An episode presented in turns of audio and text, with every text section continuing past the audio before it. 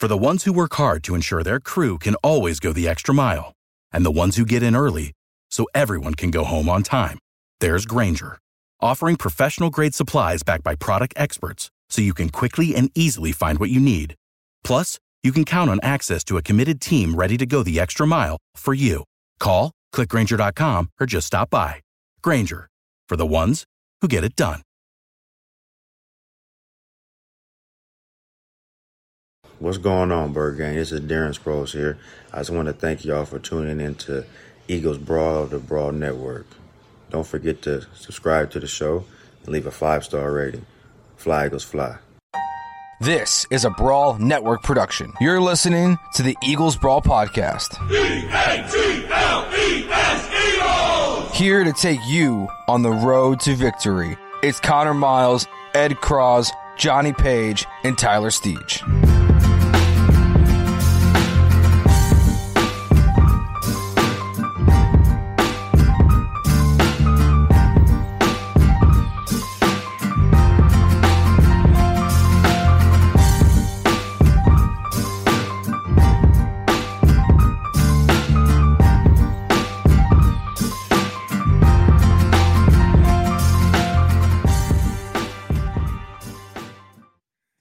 Thanks for tuning in to another episode of Eagles Brawl of the Brawl Network, powered by DraftKings, Manscaped, and Fanatics. Wherever you're listening, iHeartRadio, Spotify, Apple Podcasts, Radio.com, or wherever you get the podcast. We greatly appreciate it. Co-host Connor Miles here with my Eagles Brawl, our Eagles Brawl, the best Eagles writer around. Ed Cross. That is a biased opinion, but I, you are always been one of my favorites. Just getting Thank to you. do this podcast uh, episodes with you and you willingly contributing your time to hopping on these episodes and helping the podcast grow. Uh, 2020 has been a blessing, my friend. So happy new year to you. Thank you for all your help uh, making us what we are today because people love listening uh, when you're on here. It's it's good to hear you at least have your say out there every single week because it's it's one of the I mean podcasts are the future. I feel like so uh, with all the other beat writers that get their voice out there on the radios one one way, shape, or form. And I know you you you're guest starring on multiple podcasts and multiple radio appearances, but to consistently get your opinion out there on this show has been awesome. It's been a great experience. So again, thank you for everything you've done for us this year. And it's gonna be an exciting off season, my friend. It's gonna be an exciting off season to cover. I know it's been a crazy year with COVID going on. Your experience covering the team has been absolutely insanely different than you ever have before in your life covering the team. But what is crazy to me is you still had to find a way to do your job, right? You still had to find a way to pump out articles. Uh, you and I have reached out to people in unorthodox ways, like how the Monte Ray, how you and I mo- interviewed Montae Reagor on this podcast. That was through Twitter. Like I met Montae through Twitter. Yeah. I got his number and I started talking to him more. Like that's where the world is going to right now because of COVID. So you've had to do the same. You've had to reach out in unorthodox ways, but you still got the job done. You still wrote every single article, at least what two per day for Sports Illustrated, Eagles Sports Illustrated page with John McMullen. Yeah. Like you guys have content pumping out there twenty four seven. I didn't hear you make an excuse about COVID affecting that and COVID laying people off. So why do I hear my Super Bowl winning head coach who wrote a book about being fearless make nothing but excuse after excuse after excuse, which granted, yes, he has a point in these excuses, but when you're supposed to be this, when you, you tell us it's the new norm, like we're going to be a dynasty in that implication, we're going to be contenders every year. The playoffs come run through Philadelphia.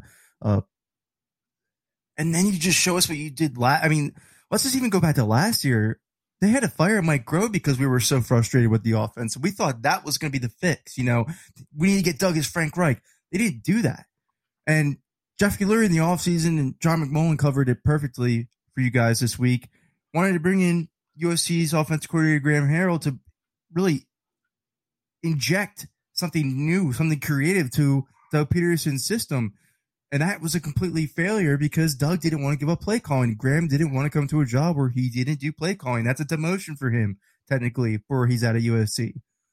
So Jeffrey gets his collaborative efforts all set up, but it still caters to what Doug Pederson wants.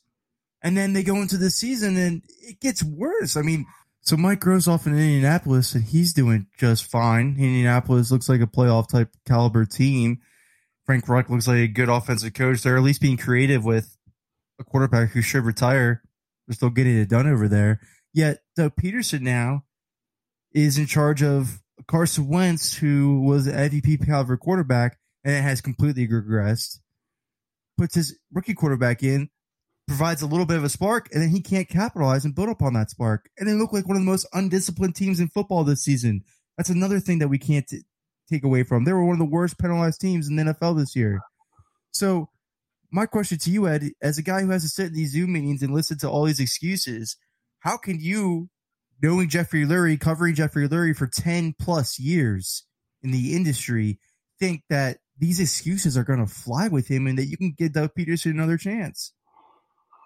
Yeah, I mean, whatever happened to accountability? Um, you know, we saw it through the you know the middle stages of the season when they were losing. There was there was accountability, but we haven't seen it now. That uh, I think Doug's feet are being held to the fire here, and um, you know, so he's making these excuses for a bad season. Um, he's not showing accountability, and he's almost like pointing out that, hey, I'm the man for the job. I can fix everything. Uh, you know, I can. I'm the one who can do it. Uh, but yet, when I asked, I asked him on Friday um, exactly what things need to be fixed. Where do you start? I mean, he just went through. Well, you can pick anything, and I mean, he really doesn't have any answers, at least publicly. Um, no focus. You know, he should have like, okay, I need to fix this, this, this, and this in that order. You know, starting with Carson Wentz probably, but he's all over the place on that, and you know, if he goes into, you know, Jeffrey Lurie's office on Monday when the season ends or Tuesday or right after the game, whenever they talk, um, you know, he's going to have to be a little more focused, in my opinion, if he wants to save his job. I mean, going out publicly and, and, you know, beating his chest and saying, well, it's injuries and, oh, it's COVID and we didn't have the OTAs. And look, the NFLPA is even talking now about, uh, resisting these OTAs. You know, they're they're trying to do away with this spring workout stuff, and this is where Doug is hanging his hat that this is going to make the team all better next year because we're going to be together in April, May, and June. Um, but that may not happen again because the NFLPA might fight that. So then what? Um, you know, to me, you really kind of have to see through the mist of these excuses and uh, this pounding of the chest that I'm the man to fix it and I know how to do it um, and, and, look past that and look at the accountability. Who who has to take the fall here? Um, you know, it's almost kind of worked on me to be honest with you, Connor. Listen to him saying I'm the guy and this confident demeanor that he has. It's like, well, you know, maybe he does have a chance, but you know, I don't want to be blinded to what has transpired over 16 weeks of a season or 17 weeks. Um, and Jeffrey can't be either. He has to kind of make the hard decisions here. Um, uh, Doug does have the support of all his players and all his coaches, everybody you talked to, and even Ron Rivera, the Washington coach, talked to us on a media call this week, and he pointed to the Pittsburgh Steelers going through two years of missing the playoffs under Mike Tomlin and John Harbaugh really struggling in Baltimore, and yet they kept him because they decided that they needed to fix the personnel end of things, but they wanted to keep the culture in place. And, and you know, to me, that was a pretty good point. You know, I mean, Doug has instilled a culture here um, where the players play hard, they practice hard, they work hard. Um, but there's a disconnect between what's taking place on the field uh, and, and what he, I think, he's teaching at practice. Yeah, that is a good point, but I mean, it's, it's in some shape or form. Those teams still change things around him. I mean, you're on the same agreement. I don't know how you feel now because I think that accountability article was also something that Howie Roseman needs to step up for, and Jeffrey mm-hmm. Lurie needs to look, give a fair evaluation of Howie Roseman with that, with removing his love for Howie blinders. But yeah. I mean, of the two likely to go, it's likely Doug, right? Still right, likely Doug. Those two, yeah. But I mean, you could say, okay, they'll bring them back and get rid of Jim Schwartz and Dave Fipp, the special team coordinator, and see what That's that does. Uh, yeah, I don't. I don't think it would help either. I mean, you know, um, the thing about getting rid of Doug is then you start over, and then where do you turn?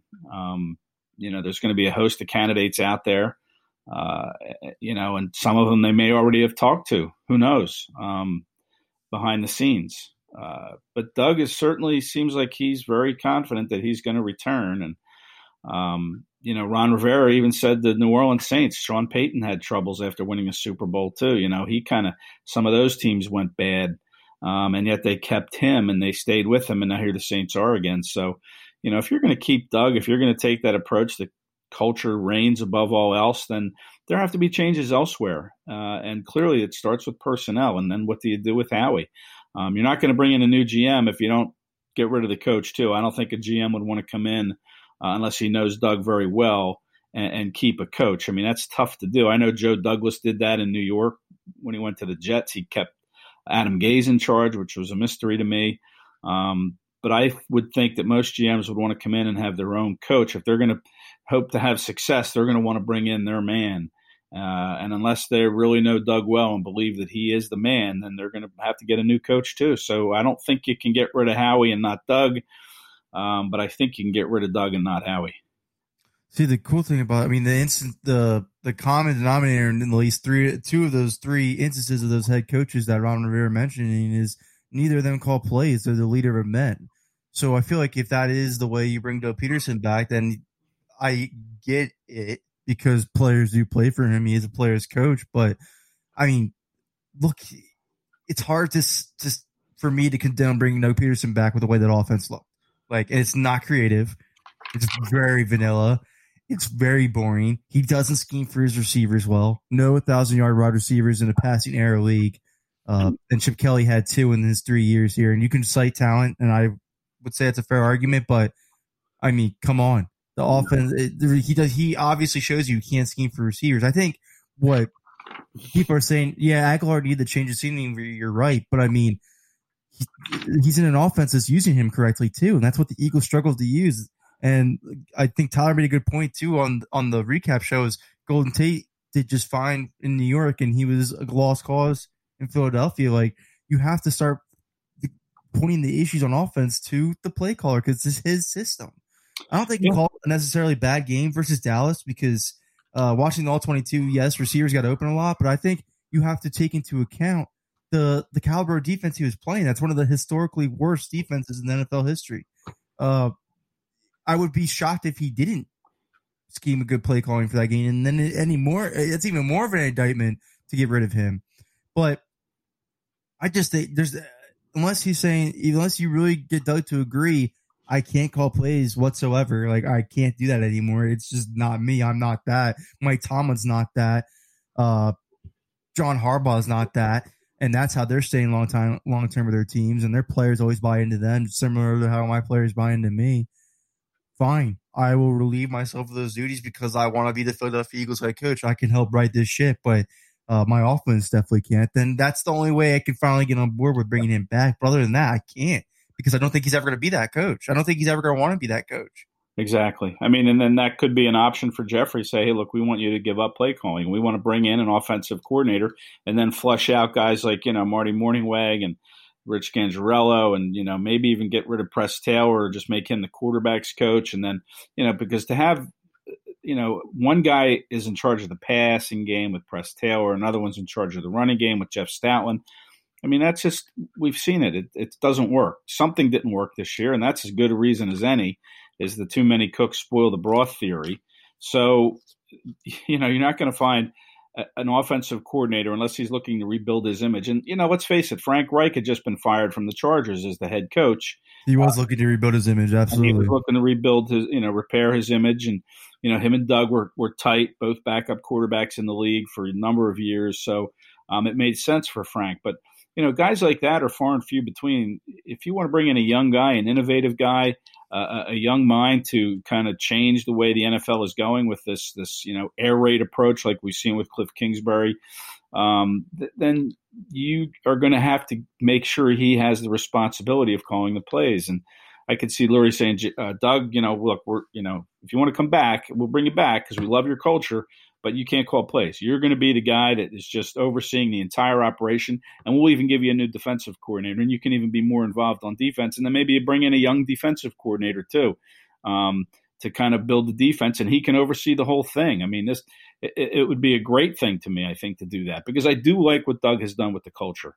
Um, yeah, absolutely. He fixed the Yeah. culture that was ruined by Chip Kelly. So Yeah. I do agree with that. But So, but to make Uh, it work, you have to bring in the O coordinator, and we'll give you a new D coordinator. We'll get rid of Jim, um, and we'll bring in a young D coordinator, and then you can oversee both of them. You'll be the figurehead. You'll be the guy overseeing everything, um, because he doesn't do anything on the defense, Doug. It's all Jim, um, and it worked in 2017. Right. But um, you know, I think if you're going to strip the duties of play calling, then you bring in a, co- a defensive coordinator that he's comfortable overseeing and having a say in the defense. Because I'm not sure how much say he gives to, you know, to gives to Jim that Jim actually listens to on game days. No. Uh, none whatsoever, if, Right. if if any. But uh, I just I foresee a mutual party happening. I think it's a mutual parties in order because I think, and I I mean I'm look at I'm if I'm Doug Pederson, I look at what I did when Carson Wentz wasn't my quarterback, and I point to that and I say I can still be a good offensive play calling coach. I'm gonna go with this because I just think the guy's ego's all. Eh, he's a good coach. Don't get me wrong. I think his system is way outdated, though. Yeah, he- and he doesn't have a feel for situational play calling whatsoever. What's that? That's why I don't think Carson and Doug can work anymore. And I find, and it's people are like, you're coming to that conclusion after one bad season. I, it's not one bad season. This offense hasn't been productive since the since the Super Bowl season. It's been a struggling unit day in day out with the quarterback that they donned the franchise quarterback. And my thing is now when things get out of structure for Carson once he struggles. When things get out of structure for Doug Pederson, he struggles. How can your two leaders of that offense both struggle at the same time and the unit succeed? It's not going to work. So if they, if Jeff, which I still think they're all in on Carson Wentz, by the way. I mean, that's a different conversation for a different day and probably something that we'll do next week for our end of the year review for the Eagles. But uh, if they're committed to Carson, I, I don't see how you bring Doug back. And for everybody that wants to bring in this offensive coordinator, I think you made a great point there. Frank Reich was scapegoated for Mike Mc, Mike McCoy's struggles with the Chargers, and he ended up proving the Chargers wrong, and ended up being a good coach. And now he's with the Colts, and he's secured right there with Indianapolis. He's good. He just needs a quarterback. That's it. yeah, and maybe it'll be Carson Wentz. Those, yeah, and those. I mean, that's again different conversation for different day. But these these offensive coordinators that these people speak of don't grow on trees. I mean, you're if you the only offensive coordinator I can think off the top of my head that would want to like re rebrand his image is or offensive type coach that's going to re- rebrand their images is Doug Marrone or Jay Gruden in Jacksonville. I can't really think of many more off the top of my head right now while we're recording this podcast that could come in here and want to or have to be the next Frank Reich. And if they are the next Frank Reich or they are this innovative young offensive coach, they're going to get a head coaching job. If you if they do what people hope for them to do, they're going to get a head coaching job. And then are you going to trust Doug and say, let's give it a chance with Doug again? And then he fails. And then you're like, all right, then we need to do an offensive coordinator again. Like, you want to keep doing this? Yeah. I don't. Well, I would hate it for it to be Press Taylor. I don't think he'd be able to slide No. into that offensive court. I mean, you- you, you need a new voice here, and you know, how about John DeFilippo? You know, maybe look at who's the hot quarterbacks coach. You know, who who's coaching quarterbacks in this league that have had success, and maybe you look at someone like that. Like Andy Reid was a quarterbacks coach. Now they elevated him to head coach, but if you look around the league and look at quarterback coaches that are young and are working with quarterbacks and doing a good job, um, then maybe you bring in one of them. And I'm trying to think who you know some of the young quarterbacks are that are doing well. Obviously, Mahomes and Yeah, um, Mike Kafka. You, uh, but that's Yeah. just I. I would not want to go down the Andy Reid pipeline anymore. Yeah. I'm. I'm a little done with that. To be honest with you, I want something fresh and new and get out of Big Reid's shadow because I. As much as success as coaching tree has, it doesn't have longevity. hmm Yeah, I mean that that would be some research that you know I'd like to maybe look at in the next couple of weeks if something Yeah, were to happen. And as That's definitely an off-season pod topic of an episode for sure that we can all debate upon if the firing of Doug does happen, or even so, they're going to bring in a new offensive coordinator or something like that. Regardless, some changes Right. on the offense are happening. right. Ed, do you trust Howie Roseman to get another shot to rejuvenate this franchise into a contender once again? And do you believe John Dorsey would be the right guy to come in and help him if he stays full time? So, just quick, real quick before that, uh, I think why I'm I've convinced myself that they're bringing back Howie so much. Like I've already got to that point where there's no doubt in my mind Howie Roseman comes back. So I've really haven't blamed him as much or haven't really uh, critiqued him as much as I should have on this podcast because I've already convinced myself he's coming back. He there's no way that that's not happening. Like he's here regardless. But uh, at the end of the day, he really doesn't deserve to. You can't really continuously have these many bad drafts and stick with a job, and you can also can't survive three coaching staffs. That's unheard of.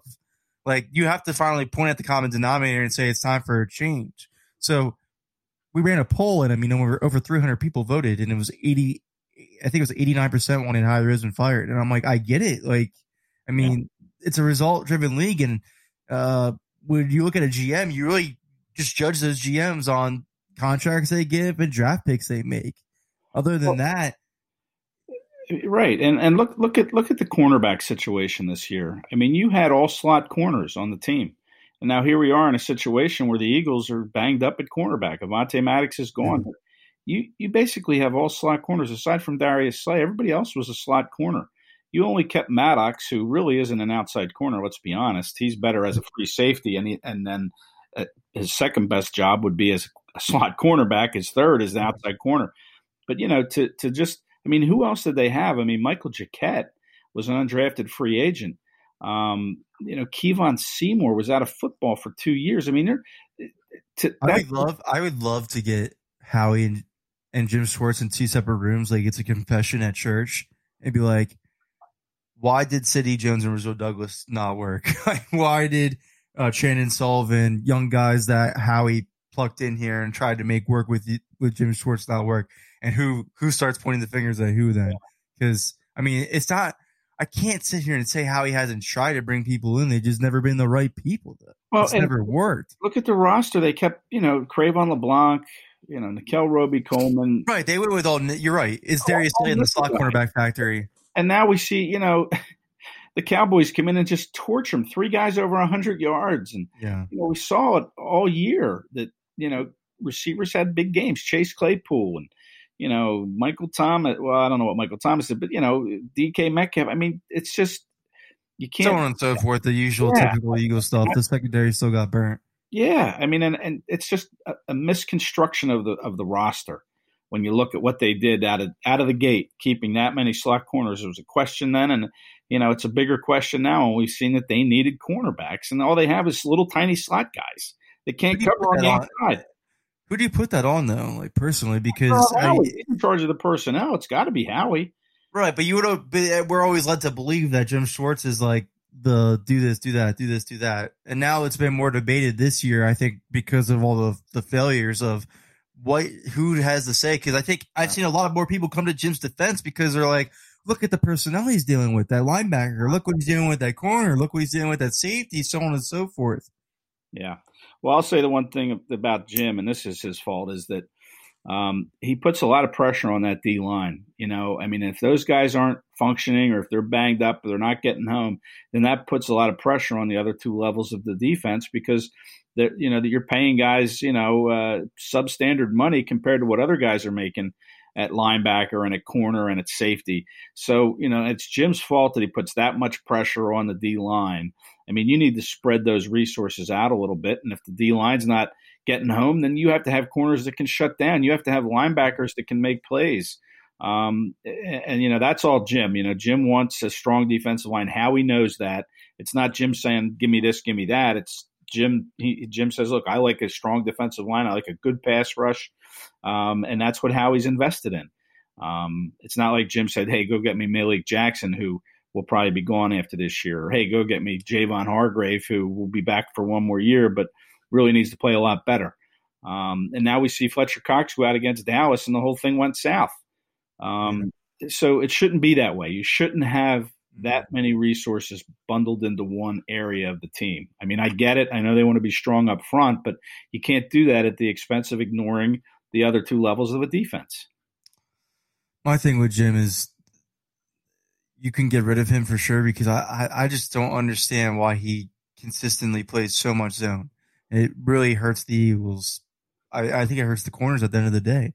Yeah, the, the amount of zone that he plays. But uh, my my the thing that I worry about getting rid of him is I don't think the grass is always greener on the other side. Like we went through the Billy Davis years, we went through the Juan Castillo as defensive coordinator years. We went through the early stages of Sean McDermott. Like we've been in defensive coordinator really hell before Jim Schwartz arrived. So uh, I, Matt Burke, you know, Matt Burke's, you know, the D line coach, and he's been a defensive coordinator with the Dolphins. You wonder if, you know, uh, they would bring him in. I mean, he's he's That's done Jim Schwartz's son, though, man. So what are you really? Are you really changing much? Well, I don't know. It might. I mean, maybe philosophically, it looks a little bit of the same, but um, I, I think he would be an option for sure because of the sack production from the defensive line this year. If they were to move on from Jim Schwartz, he would definitely be an in-house candidate uh, to replace him. I believe that 100. percent And they but also have Marquand Mon- Marquand Manuel, who was a D coordinator right. before. I mean, say what you want about the DBs, you know, a lot of them got banged up, but you know, he would be a, an in-house candidate as well. But uh, again, I'd have to look and see who's out there defensive, who, who could be a defensive coordinator from another team um, I don't think another D coordinator from another team would make a lateral move. So you're going to have to look at guys that are coaching other positions. Do you trust Howie Roseman to rejuvenate this franchise to fix this mess? Well, um, probably not. No, I don't think I do. most people, most people don't. So no, let's theoretically say that John Dorsey does not get a GM job this offseason and, he, and he, the Eagles do hire him to stay full time on with him and be partners with Howie Roseman. Do you think those two are working t- together hand in hand can fix the Eagles situation together? Well, I think, you know, I like, you know, I like that better with another set of eyes and another voice that has experience like Dorsey. Uh, for sure. Can the two of them do it? I, I don't know. I mean, I guess I like that option better than just letting Howie do it. Um, but you know, first of all, they they've got to make some decisions with this salary cap situation. That uh, you know, Howie has dug them a big hole in in in the salary cap, and he, of course, he didn't expect COVID to you know make that big of a financial impact on, on the salary cap. I mean, it's going to go up, or you know, it's going to da- go down by like twenty to twenty five million, I think. Um, because of the COVID and no fans and all that stuff. But uh, even without that, though, they were well over the cap at 45, 50 million, I think 50 million ish. They were over the cap before the COVID impact. So there's going to be some hard decisions. And, you know, uh, you know, if Dorsey's here to kind of help guide through those or talk through those, I mean, then, then so be it. I mean, I think that's a good thing. That's a good thing. Yeah, that's, I agree with that 100%. They need somebody that can oversee these personnel decisions with no emotional attachment because that's what they're going to need. They're going to have to fix this cap situation. They're going to have to get in some sort of good standings to at least fix some sort of issues on this team. Uh, exactly. Mike, another another thing I wanted to run by you because I think we're, you know, Eagles fans. We what have you done for me lately? That's just what it is. Uh, it's never going to change. It, doesn't. I don't necessarily think it's a bad thing, but sometimes it can be a bad thing. But in Jalen Reagor's case, the whole entire offense completely fell on its face this year. And I 100% don't believe, and I can 100% saying, talking to his father, it feels the same exact way, who, again, has a personal relationship Doug Pederson did coach with him for a little bit with the Eagles when he was coaching intern. He believes he doesn't use Jalen Reagor right at all in this offense this year. He's not used being utilized correct. I feel that way. I think you feel that way. I think many other beat writers feel that way. So, with that being said, with Doug coming out and implying that he needs to do a better job scheming for his receivers open, do you think that Jalen Reagor's rookie season is a fluke? Do you think he could bounce back from this and that it's really the disconnect with the staff being able to utilize the skill set is really the issues here? Or is there something else that uh, we need to start keening onto because I will say I I've been a huge Jalen Reagor advocate. Definitely have a relationship with his father. Uh, I definitely believe in the kid. I think he can definitely turn around and be a great player for this team. But I do think that his biggest issues in football is he gets dejected when things aren't going his way, and that's a problem because in the NFL, rarely do things go your way. You have to make them go your way, and if you deject yourself from plays or you don't put the full effort into these plays, you're going to miss out on opportunities and you're not going to get the next opportunity because of that. So I think that is a, something that needs to be corrected. Uh, I think winning I think confidence and I think being utilized correctly instead of being frustrated without being utilized incorrectly uh, can change a lot for Jalen Reagor going into next year. But I think I, I do think Doug's an issue with that. And I think him coming out and implying that he could do a better job in that area really answers that question for me of what what else went wrong with Jalen Reagor's rookie season. Yeah, I mean you're right. You can't you can't lay the whole blame at Doug's feet and the coaching staff's feet on Jalen Reagor. I mean Jalen has to uh, look at himself too and see what he can do better, and he has to work to get better. Um, he has to play hundred percent every single snap, and you know, listen, I I'm not sure he has to be honest. I mean, I, I don't know why. Maybe it is because he gets a little dejected and a little down, and um, but you know, listen, you're right. If you're not playing hundred percent 100% of the time, you're going to miss opportunities. And I think we may have seen some of that.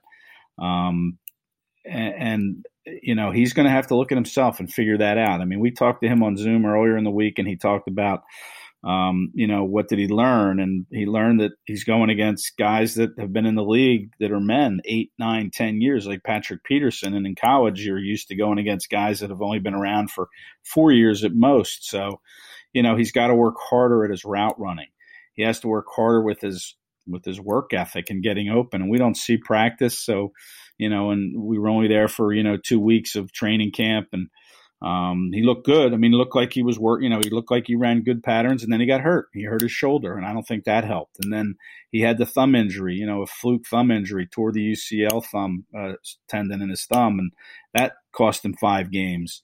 Um, you know, and those things add up when you're trying to develop as a receiver. And you know, maybe he just kind of got down from that and never really was able to pick himself up. You know, I thought it was interesting when we talked to Aaron Moorehead about a month ago, and he said that, you know, he saw a little of the pressure of being a first round pick kind of show in Jalen Reagor. You know, I mean, there is a lot of pressure being a first round pick in any city, let alone Philadelphia. We saw it with Brandon Graham, couldn't handle it uh, until, you know, later in his career. And then, you know, we see it with Derek Barnett, who can't stay healthy. And um, just a lot of pressure on a first round pick. But Moorehead thought that he was working his way through it, and he thinks Reagor really wants to be great, not just for himself, but for the city of Philadelphia. I mean, that's the kind of kid he is. So um, I'm not ready to give up on him, and I don't think fans should be either. I think that he's going to have, like he said, I'm not here for a year, I'm here for years. Uh, and and I think you know if he puts in the time and he does the right things, and he's got a father who played in the NFL who can counsel him on this. Um, I think, yeah, I think next year he could come back uh, whether Doug's here or not. And I think he can be productive, more productive than he was this year. I completely agree. I mean, no matter what, the offense is changing in some shape or form. I think he will come back stronger next year. But if not, then I will eat crow because he's definitely not the player that I thought he was going to be. Mm-hmm. Uh, if he does not come back, because I know things are going to change no matter what, whether it's quarterback, whether it's offensive systems, things are going to change. Uh, if Jalen Reagor doesn't bounce back next year, then I will finally eat crow on that. But Ed, Dave Fipp press conference was a little interesting to me. Uh, it really seemed like a guy pleading to his next NFL team that may consider hiring him. Hey, it wasn't me. Not my bad. Yeah. Definitely not on me, man. I was a Super Bowl winning special teams coach before. I did just fine with Chip Kelly. Uh, look at it's their fault for not adding players to the special teams unit. What would you make of that? I thought that was completely crazy. I mean, it's like these guys are following Doug Pederson's mantra of let's point fingers instead of taking the blame for ourselves. Yeah, I mean, look, the, the special teams have been abysmal all year. Outside that, what was it, seventy three or four yard touchdown return that Jalen Reagor had? Yeah, Reagor did. Yeah, but I mean, uh, you know, going back to the Cincinnati Bengals game when Matt Pryor moves pre snap penalty uh, they're lining up to kick a game-winning field goal right at, at the end right. of that game, and he moves and backs them up five yards, and then they have to punt. So, um, just from Jake Elliott's regression. It's if got, we're going to talk about regressions on this team, Jake Elliott has regressed a lot. That has to be on Dave Fipp. Yeah, I just think he's been here since 2013. He's been here eight years, and you know sometimes it's just time for a new voice. And I think that that's kind of what we're going to see in the off season of all the moves we're talking about, I think that's going to be one of them that's going to happen very quickly. That Dave Fipp will be uh, shown the door, um, and they'll bring in a new voice for special teams, and they should. I mean, it's time. Let's face it. Uh, you know, it's not you know it's not the most glamorous of coaching jobs. Um, no, but I mean they've been a bad unit the last. It's not even just this yeah. year. Last year they were bad too, particularly. So I, I'm. It's it's it's time. You're right. It is time to move on. The eight years is a long time to last in one place as a coach, and uh, they need a new voice there. And they've just been bad. And he, you know, he's he's taken some of the blame. He says it's on me. At the end of the day, I got to be better. And you know, he does say those kinds of things, but then he does lay some blame at the feet of others. So um, you know, it, it's the whole excuse making mantra here at the end. And, you know, it certainly smells like the end when you start making excuses like these coaches are doing. So to end, close out, I mean, again, this episode airs on the second. We're recording on the first, but uh, you and I get are now talking on New Year's Day. Uh, to close out 2020, you read this great story on Alex Singleton, though, and I thought it was great, and I wanted to talk to you about that a little bit more. Uh, you really think you're really proud of Alex Singleton and you're really a big Alex Singleton advocate. I mean, the kid came out halfway through the season and established himself as the Eagles' best linebacker, noticeably uh, fast. Came from the CFL complete project. I mean, what a story that kid is. I mean, uh, in a season that's only going to look like it's going to shape up to have four wins, this team didn't have many bright spots, but uh, Alex Singleton was a shining bright spot. Talk about him. What what you really think about him in his 2020 season and uh, his impact he's had on the Eagles and you personally uh, off the field. Yeah, well, you know, he's certainly one of my favorite Eagle players. Certainly one of the best to talk to. I mean, back in the locker room days, the olden times, uh, pre-COVID. Yeah, pre-COVID. I mean, he's a guy you could just hang in the locker room with and just talk about anything. And you know, him and I have done that. Um, you know, family and vacations and you know all sorts of stuff. I mean, he's just a down to earth guy, someone that you know. And I said this that you'd want your daughter to marry, and I have two daughters, and believe me, I don't want them to marry anybody. Uh, you know, until I put them through the ringer. Mm-hmm. But but you know, Alex Singleton's one of those guys that you know, hey, he wants to put a ring on one of my girl's fingers, man, go go for it. Uh, because he's just to me, he's just. Have you ever seen his Zoom conferences? Have you ever seen him? Yeah, he's he's just a smile. I mean, he just is so happy and and and so just joyous to be playing a game that he loves, a game that he tried to break into for years and years. Now, finally, it's here, and he is remaining humble with everything that's happened to him. And I really appreciate the humility that he shows. Um, and, and, the good grace in which he handles everything. I mean, it's just to me, it's a it's a testament to his parents, and I think I mentioned them in the story, Steve and Kim Singleton. Um, but then when I write these stories, Connor, and I tweet them out, um, boy, they get a lot of retweets and likes and comments from people that are in Canada. That yeah, Canada loves him. I saw it. Canada's Canada. I mean, that speaks volumes that an American kid from you know, Montana State goes up to play for Calgary for three years, and the people love him. Um, you know, and then what he's doing with the Special Olympics, you know, his older sister has the Down syndrome and uh, is a Special Olympics athlete, and he raises money for that. I mean, listen, I, I just, to me, I, I don't see any downside to the guy, and you hope that this fame and fortune that hopefully will come his way now that he had this kind of season. I mean, in that story, I point out that Eagle linebackers – and 100 tackle seasons don't come along very often. Um, no. You know, Seth Joyner made him look routine back in the late 80s, early 90s, doing it every year for five or six years. But Malcolm Jenkins is really the one that we relied yeah. on to get those 100 tackles. So, I mean, a yeah. testament, a testament to Alex yeah. Singleton's season. And, and it was halfway through the year. Yeah and and and, a, and especially at a position where the Eagles don't put any resources into it, and was probably the biggest question mark. One of the positions we talked about a lot back in the summer was what are they going to do at linebacker? And Singleton's name, let's be honest, rarely came up uh, in those Not rarely. You know, it was the two rookie draft picks. It was Duke Riley. It was T.J. Edwards. Everybody thought T.J. Edwards was going to be, you know, the next Dick Butkus, but um, you know he's a little right. limited. But absolutely, Alex Singleton ended up being what everybody thought T.J. Edwards was going right, to be. Right, and you know Singleton's not over overly big. I mean, he's only six two, about two forty, but man, that dude can go sideline to sideline, and that's why he's such a good tackler. I mean, he's tough with the inside stuff, but man, that guy can flow side to side with ease. And uh, there's sometimes he comes from like, where, how, where did he come from? How did he get all the way over there? So right. you know, he really opened my eyes, and I hope he opened the Eagles' eyes because he's in a, a an exclusive rights free agent this off season, and you know, I think they need to pay him some money and bring him back. I think he's a guy that uh, you know can be someone on defense at a position where you don't value a whole lot. He could be the guy. Um, but they still are going to need help at that position. Let's face it. I mean, yeah. but but Singleton to me certainly showed that he's he should be a starter next year. Yeah, he should. He should be a starter next yeah. year. And and it took him a while, I think, and when you talk to him, to find the confidence that he is a starter because he seems like you know he, he talks about the reverence to the guys that play in front of him and how they make it easier for him and how he really had to adjust to making the calls and he wasn't you know, he talks about every Wednesday feeling more and more confident going out there and making the play calls and being confident that they're the right play calls. So I think, you know, he's even kind of been surprised that he's been able to build that confidence week after week and uh, do what the coaches want him to do. So, you know, to me, he's the best story. His emergence to me is the best story of this uh, 2020 season. I think his skill set uh, in this era of football, what we demand of linebackers in this day and age is what translates so well and why he's such a surprise at coming up out of nowhere is because – back in the day, what we expect from linebackers like the Jeremiah Trotters, the Derrick Brooks of the world, the Ray Lewis's, is to be a, a huge thumping, run stuffing linebacker that will take you out of the game and can make a game breaking interception play or some kind of turnover type hit, jar hitting hit.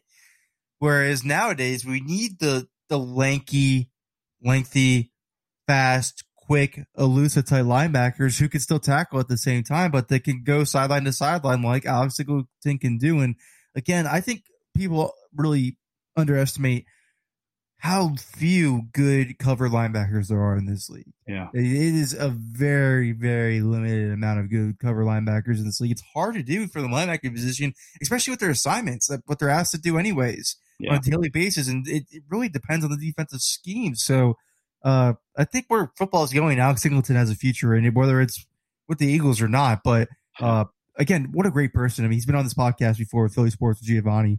Yeah. Uh, takes his time out of him to, to speak with him, just like a like a pal at the bar, pretty much. And then he he teamed up with him. He asked to team up with him to talk to kids in North Dakota about bullying, like do a Zoom call and just speak to kids about the impact of bullying and what could what it could do to people and how we, we shouldn't be like that and how we should be uh, uplifting each other. I mean, speak about the guy on the field, but I mean off the field, he's he's a saint. So uh, that's definitely a guy, and he's young too, right? He's got to be like twenty four. Well, no, he's a little. He actually just turned twenty seven. Uh, twenty seven. Oh, I'm off. Just just turned a couple weeks ago, twenty seven. But you know, that's the prime. I mean, and that's you know, fine. Yeah, I mean, that's. I can invest a three year contract into a linebacker at his yeah. rate, especially at the rate that you're probably going to get him at. I mean, that's fine. And and the Eagles, with all the churn that they've had at linebacker, I mean, you know, they lost Jordan Hicks to free agency. They get let go of Nigel Bradham, Kamu Grugier-Hill, uh, Mychal Kendricks after the 17th. I mean, they've just had a lot of churn at that position. Um, so it'd be nice to see someone kind of come in and solidify that group and be the guy as they bring some younger guys in. Maybe they actually draft some uh, stud linebacker or something who uh, but you know they have Davion Taylor and Shaun Bradley, but Singleton can be that guy that they look to, and he can impart what he knows and that that energy that he brings. He can instill that in some of these younger guys, and you know, like I said, they the Eagles haven't had a lot of consistency at the linebacker spot because of the turnover. Um, you know, in the personnel, so he can bring that. If you like, you mentioned the three year deal. I mean, I think that would be terrific. You know, three years, a reasonable price um, I don't think Alex Singleton would, you know, he certainly wants to get paid for what he's worth, but he's not going to be looking to break the bank or do anything like that. I mean, he, he just genuinely loves to play because he, he, he tried to play in the NFL for years and years when he came out in 2015 from Montana State. And now he's getting the opportunity. And, you know, Doug's always talked about guys like that who have persevered and who have overcome getting cut once, twice, three, four, five times and keep coming back because those are the guys that eventually, if they pan out, those are the guys that stay hungry because they know where they came from. Yep, those are the guys that always find a role in this Eagles team too. Shout out to Greg Ward himself yep, as well. Absolutely but, right. But Ed, what? Now let's just top off the show with. We got one. We were playing Washington. You got one game left. what your feelings tell you? What does your gut tell you? Because everybody has an opinion. Every beat writer has. It seems like they have a different opinion on this. What, in your opinion, in your sense, and what your gut tells you, what do the Eagles do? What does Jeffrey Lurie do? Like, what changes are made? Well, I think as we talked about last week, I think having this week to kind of reflect on the season should be beneficial for Jeffrey, and um, you know should be able to have uh, some, you know, not be so emotional with a, a, rash decision. Like had the Eagles been in the contention against Washington and then lost this game, then you know is he going to come right out and start you know making changes without letting the emotions subside? So now he's had this week, and I, like I said, I think the changes are going to come pretty quickly after the season ends. Uh, at some point during the week, um, we're going to see some changes, and what they're going to be. Um, it could be the coach, it could be the DC, it could be the uh, you know the special teams coordinator, Fipp. But uh, I think uh, we're going to see. I just my gut feeling is.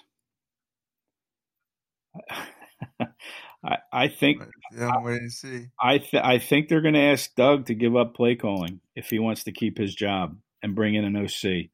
And if Doug doesn't want to do that, if he's not comfortable doing that, then they're going to move on from him. If he is, then I think we're going to see, you know, guys like maybe Press Taylor going, maybe Marty Mornhinweg. You know, we're going to see kind of a bloodletting in the assistant ranks, um, and then we'll know that they're going to bring in a an OC and he's going to call the plays. I still think they give rid of Doug. I think it happens. I think they do, and I, I think what you're saying is the huge reason why. Because I don't think he's going to give up play calling. Yeah, I mean, it depends. You know, I mean, he has. It is. It is. I will say it. It. it he he did loosen his grip on that hold. I will say, and he and he did do that publicly through the media. Uh, so I think that is interesting. I do take that into account. But I mean, if I'm Jeffrey Lurie, and I saw Andy Reid fizzle out here, and I saw Chip Kelly fizzle out here, I really have to take into account. Do I think Doug Pederson fizzled out here? I mean, these last two see, I I don't take I know they went to the playoffs, but I mean, by the skin of their teeth, and the offense is not the reason why. So, besides Carson, outside of Carson Wentz, I mean, magic, playing like magical football, I thought with the last, and again, it was against mostly the division. Uh, these aren't Super Bowl winning looking offenses. These aren't Super Bowl uh, caliber offensive play calling. This is super calling. It's not a Super Bowl caliber offense at all. So no. If you keep, if you see something keep dwindling, I know you're saying bring somebody in, they call plays, but if I'm Jeffrey, I'm like, how long does that last? Because it didn't last that long. Because it only lasted two years with Frank Reich. I mean, I know he didn't call plays, but he had a huge hand in it. So how long does this new guy last? And then are we back at this square root again? I don't know if I can do this again. Yeah. Well, then maybe reevaluate Doug. I mean, at that time. Um, you know, you wrote you wrote something in, in uh, this week. Do you think that uh, there's one candidate that stands above the rest, and it was Oklahoma's Lincoln Riley? I mean, yeah. mm-hmm. you really well, want to ride? We got to pump that train, man. That's listen. Uh, if Lincoln Riley gets hired to be the head coach, you may as well say goodbye to Carson Wentz because, I mean, that's a big issue right there. I mean, you bring in. I, I mean, I understand yeah. where you're going with that, obviously, because of Jalen and hit the ties. That I'm just not I I don't know. I would I wouldn't be surprised if they would be willing to do a quarterback competition because I mean I know that that uh, Lincoln loves Jalen and I'm look I'm fine with that. I'm completely fine with that because I think Jalen's very talented too. But I mean Lincoln's gone hasn't been committed to a quarterback since he's been Oklahoma's head coach because there have been one and done's. I mean they keep leaving it. So you get to tell him that he finally gets to pick a quarterback and maybe he likes Carson Wentz a lot. Maybe yeah, he thinks he is talented, by now. it it is a. It looks like Carson Wentz. Your mindset it looks like a Jalen pick. Yeah, it looks like a Jalen back deck. I mean, you know, what chance do I have? And at that point, I probably demand a trade. Um, you know, and I'll do whatever I can with my contract, whatever, just to get out of town, because um, that wouldn't be. I don't think Carson would say, "Oh yeah, sure, it's a it's a fair competition." What if they hired the North Dakota State uh, coach. You're right. Oh, yeah, you are absolutely brought right. him in. Whoever I mean, it, how would Jalen Hurts feel about that? You're right, but that's one that's one phone call to make to say, "Hey, Carson, uh, I know it looks like Joe and I's history that you're that we're here, but this could be a quarterback competition, and I believe in your talents. I would have recruited you if I was Oklahoma's coach at the time during your recruiting process. Do you think Carson's going to trust that? I mean, listen, no, no. I mean, he had an ear right. I mean, dry with the mistakes that this team has made, the lack of quality personnel, you know, the coaching, the, the plays. I mean, I'll tell you right now, though, that that eliminates two major candidates because Brian Daboll worked with Jalen Hurts at Alabama. Well, yeah, I guess. I think Brian Daboll could fix Carson Wentz, though, uh, the Bills offensive coordinator. I think he would be a good one, too, to replace Doug Pederson. Well, I mean, you could bring in Greg Roman, the Ravens coordinator, South Jersey guy. I mean, there there are guys out there that don't have, uh, you know, the, the the smell of Wentz or Hurts on them. Um, but listen, I don't know. The more I think about this whole Doug thing, I just think they're going to give him an opportunity to stay.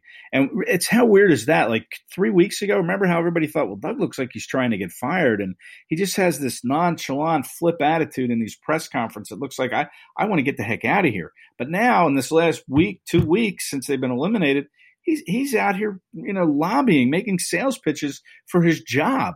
Um, you know, he's making yeah, excuses. I mean, that's that's sad to me. And, I mean, that's sad. This is a Super Bowl winning head coach. This is the guy that literally sat in the middle of Broad Street saying "New norm, new norm." Like, eh, if you have to get to that level, then things aren't working. Things aren't working out. Like the relate, you're you sound like an ex boyfriend who is terrified of losing that pretty blonde girl. like that's what you sound like to me. Like that's that, I can't respect that. It's not fearless. That's no. fearful. You're losing your job. No, it's not. Um, yeah, and Lurie has to be able to see through it. I mean, will he? We'll see. I mean, I think he will, but I think there has to be accountability someplace, obviously. And you know, these four ten and one seasons haven't happened around here very often. Um, and Andy Reid did not survive a four win season with the Eagles last time. No, he didn't. And uh, how, or uh, Jeffrey had given him another chance from the previous year. And you know, Andy and that really, was an eight that was an eight and eight done season too. They should have you could have fired him then, it would have made sense. Andy behind the scenes really lobbied to keep his job. He really wanted to stay. He practically begged Lurie for another chance. Um, but that was all, you know, behind closed doors, you know, not out in the public eye like Doug is taking it out into the public. Which would indicate to me you think the writing's on the wall or there's some sort of some some sort of decisions being made and you feel the heat from it. Yeah. Well, he's nervous. But Clearly, he's, he's nervous. nervous. And and yeah. like I said earlier, like in you looked at his press conferences, it looked like he wanted out. He very, you know, he could look like he could have couldn't care less. And now all of a sudden, he's like, wait a minute, I could lose my job. I better start telling people, yeah, I can do this. I can fix things. Injuries really derailed us. No off season. Blah blah blah blah blah. Uh, and it's almost like a, you know the last ditch effort to try to save his job. That's what it sounds like to me. I don't it know. Sounds pathetic. I mean, yeah, your your biggest competition lost their starting quarterback. Your other competition lost their star running back, mm-hmm. and all of them had new coaching staffs they had to adjust to, and one was a brand new head coach, and you finished last in that horrible division. Yeah. Like it's, these excuses don't fly. Everybody had the same excuses. They all deal with injuries. It's a yearly thing. We uh, every team dealt with this COVID stuff. Yep. Uh, it just sounds pathetic. It, absolutely sounds pathetic. But it's actually done uh, the COVID thing, and if, as far as putting guys on the yeah, list, I agree. You know, I mean, I look agree. at the Browns. You know, they didn't have any wide receivers, and the Broncos didn't have any quarterbacks. I mean, it could have been so much worse from a COVID standpoint, and every single team had the same restrictions in place, and somehow, you know, they managed to do okay. Some of them it's gonna be an interesting offseason, Ed, and I'm looking forward to another year, uh, 2021 of talking birds with you on this podcast. It's gonna be a great time. So again, everybody check out Ed and John McMullen's articles on the Eagles Sports Illustrated page with Eagles Maven. Great stuff. This could be a big off season of change, of lot to talk, a lot of stuff to go over with the Eagles. So catch us on Eagles Brawl talking about it. Catch Ed's articles on the Eagles Sports Illustrated page. Ed, thank you Thanks, for always this long talks yep. about just talk about the birds. I appreciate you, my friend. Happy New Year. Happy New Year to you and everybody. Happy, Happy New Year to everybody. What's going on, everybody? It's Connor Miles, co host of the Eagles Brawl here. I just want to give a quick shout out to one of our sponsors. That's Manscaped. Go ahead, the holidays are here. It's time to get your loved ones trimmed and nicely trimmed, that is, by going to manscaped.com and using promo code BRAWL, that's B R A W L, to get 20% off your order plus free shipping. You know it, he knows it, he needs to trim up. Go to manscaped.com, get 20% off your order and free shipping when using promo code BRAWL, B R A W L. Support your favorite Eagles podcast, Eagles Brawl, when purchasing an item off of manscaped.com and also take care of that person you love. What's going on, everybody? It's Eagles Brawl co host Connor Miles. And I just want to let you know about our partnership with DraftKings. Football is here, and so is your shot at millions. Thanks to our sponsorship with DraftKings, all new players can play for free for millions with your first deposit. So let me just let you know how it works real quick. So you go to DraftKings and you create your first ever DFS account with DraftKings. You make a deposit, minimum $5, and DraftKings will credit your account with a free entry to numerous of contests that can win you millions. Just go to dkng.co slash brawlpod to play. That's dkng.co slash B R A W L P O D to play. Quick act quickly. This offer won't be around forever. Minimum $5 deposit. Eligibility restrictions apply. See DraftKings.com for details and go over there and sign up and support your favorite Eagles podcast, Eagles Brawl. Without the ones like you, who work tirelessly to keep things running, everything would suddenly stop. Hospitals, factories, schools, and power plants, they all depend on you. No matter the weather, emergency, or time of day, you're the ones who get it done. At Grainger, we're here for you with professional grade industrial supplies. Count on real time product availability and fast delivery. Call clickgrainger.com or just stop by. Grainger for the ones who get it done.